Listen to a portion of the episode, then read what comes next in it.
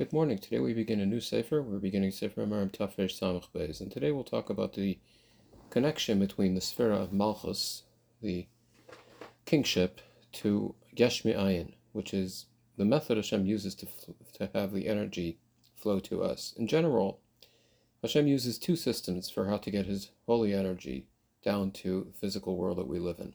One is called Ilah v'Alul. In that one, the flow of energy moves consistently downwards with the flow becoming thinner and smaller until it becomes ready and available for us to be able to use. The second system is called Yesh Me'ayin, in which there's sort of a flash of energy, which doesn't have any sort, or it doesn't have any connection to anything above it because it sort of comes from nowhere. And literally it means Yesh Me'ayin, something from nothing. This flow of energy, or this method of delivery, is specifically related to Malchus and happens only in Malchus. So today we'll discuss how Malchus is the distinctions of Malchus are different from the rest of the other spheres, which precede it and give it everything it has, and make it the only place where Yesh Me'ayin can actually happen. So let's start with Ilah v'Alul. Ilah v'Alul means sort of like a chain reaction, in which each lower um, link is connected to the link above it. And this is something that we're very used to in our own bodies. Say, for example, our emotions or our our faculties, they're all and everything that we see around us in, in our physical world is usually related to something that happened before. There's there's a cause and an effect. There's a precursor. There's a there's something that leads to the next moment.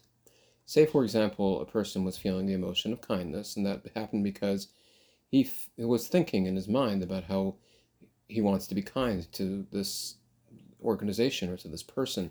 He was thinking about its benefits. He was thinking about how, what he likes about it, and that feeling immediately was born from these thoughts. In fact, even in the thought itself, you can sometimes see the inclination that leads towards kindness. You can see, even before a person's emotions start being aroused, you can already see that he's inclined towards that organization or person. You can already see the benefit, he already starts understanding the benefits of being, or the attraction of being close to that person or giving to that person as opposed to when he's thinking about something negative or something that he's afraid or something that would would have negative uh, effect on him, he immediately feels restraint or distance from that thing. Um, the spheres in general are separated into sort of triangles of energy, and where chas, uh, chachma is on the right, bina on the left, and then between them, das draws the connection between chachma and bina and lets the energy continue flowing to the next triangle, which leads to Chesed, Gvura, and Tiferes. Again, Chesed on the right, Gvura on the left, Tiferes in the middle. And then the third triangle is Netzach Yisod. So what we have is a triangle on the right side where we have one long sort of leaves. They're called leaves that stretch from the from the from the original trunk. So Chachma, Chesed, and Netzach are all related to each other. So you can see how the feelings of, of Netzach would would be directly. Netzach is the feeling of being victorious or not giving up and pushing through. This is directly related to chesed because when a person comes to the conclusion in his mind that this is something he wants to fight for, something something that he needs, something that he wants to put his energy into, and then chesed uh, is the automatic uh, derivative of chachma, which it then leads to being pulled towards that thing or fighting for that thing, and all the other midas can be involved in this battle in their own way. But it's because he is um, intending to reach a certain um, goal which he wants to fight for, which he wants to achieve. So that's where Netzach is born. So it's, it comes from the Chesed branch. Um, and sometimes the Chesed, by the time he starts actually doing his battle, in which you f- can feel the Netzach emotion, in which he is pushing forward and striving to, to see the victory, by that point he's not even thinking about the kindness at all. And that's why sometimes these leaves are called the leaves of an arava. Having recently come from Sukkot, we know that the arava doesn't have any flavor of its own. Um, and that's why they're called the arava, because sometimes by the time the Netzach gets um, aroused, by the time he starts feeling like he, he doesn't want to give up and he puts all of his uh, faculties and all of his strength into winning this battle, by the time that emotion starts being born, he doesn't even remember the he doesn't even he, he's not even feeling the kindness or the thoughts that brought to the kindness at all. Nevertheless all of this was definitely hidden inside the kindness because it came from the kindness and it was hidden hidden inside the thought because it came from the thought. So although all of these um, faculties or or midas are are born of each other you don't necessarily feel each one by the time they come up. And that's what Ilah v'Alul brings you it, it's it's more and more narrow stream. By the time you get to the end of the line, you don't even remember or you don't even feel what it was in the beginning. But nevertheless, it's all there. And in fact, the Netzach is hiding inside the Chachma, just like the Chesed was hiding inside the Chachma. Just like the person had inclinations when the thought was there of being close and, and being uh, pulled towards something, which is what kindness and love bring towards. Um, and it's inside the thought itself. So too, Netzach was hidden inside the thought itself. It's just very, very hard to find, but it's all there. And that's what Ilav does, as opposed to Yesh Me'ayin, which is has no connection to the spot before it. It's something that comes from nothing. And we see this specifically in Malchus. The feeling of Malchus, kingship, means rising above somebody else. It means uh, being on a throne and looking down at somebody else. It's a feeling of rising. Doesn't necessarily have to be in a king only, but it's this emotion that is expressed very clearly in a king, which we all have hiding inside us. The feeling of trying to not necessarily reign over somebody else, but feeling uh, higher than him and greater than him, and trying to win uh, not necessarily win as a Netzach, but trying to be greater than him and trying to show that you have author- authority over him. Um, and that's all Malchus. Now, looking at this in its most grand, in, in its all of its grandeur, you can see it in a king, and that's why we call him the Melech. And in the Melech, we can see that the way he connects to the nation is specifically when the nation finds distance between itself and the king. If he feels like one of the nation, then he doesn't really feel royal. He doesn't He's not put on a pedestal. He doesn't sit on a throne. He's just one of the people.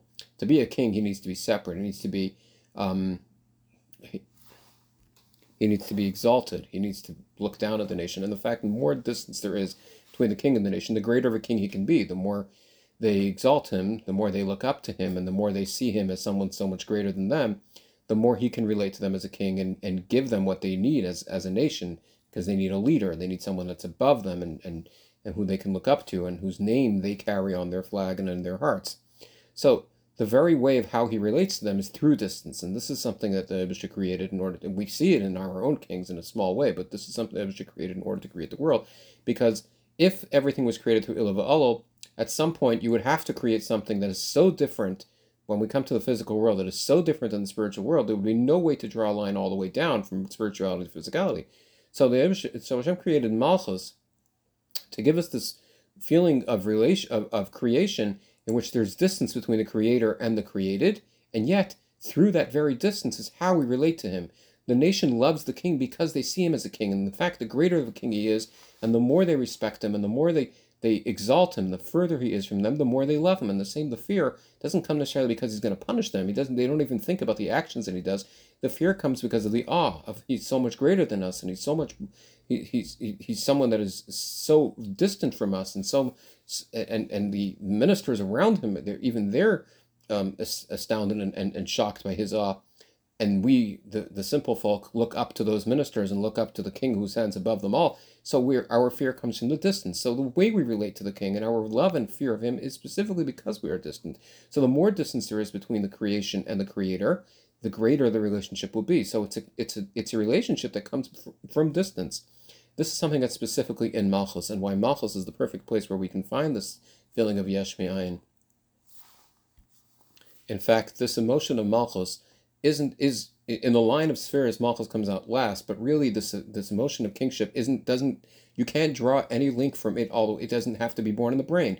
It's a feeling. In fact, the other all the other midas are born because they're what they're relating to somebody else but they can be they, they they can relate to the person himself too. They don't have to work for only for others. In other words, the feeling of kindness is usually re, re, re, reserved for being kind to somebody else, but a person can be kind to himself. All these emotions, thoughts specifically, are, are, are related to how we deal with ourselves.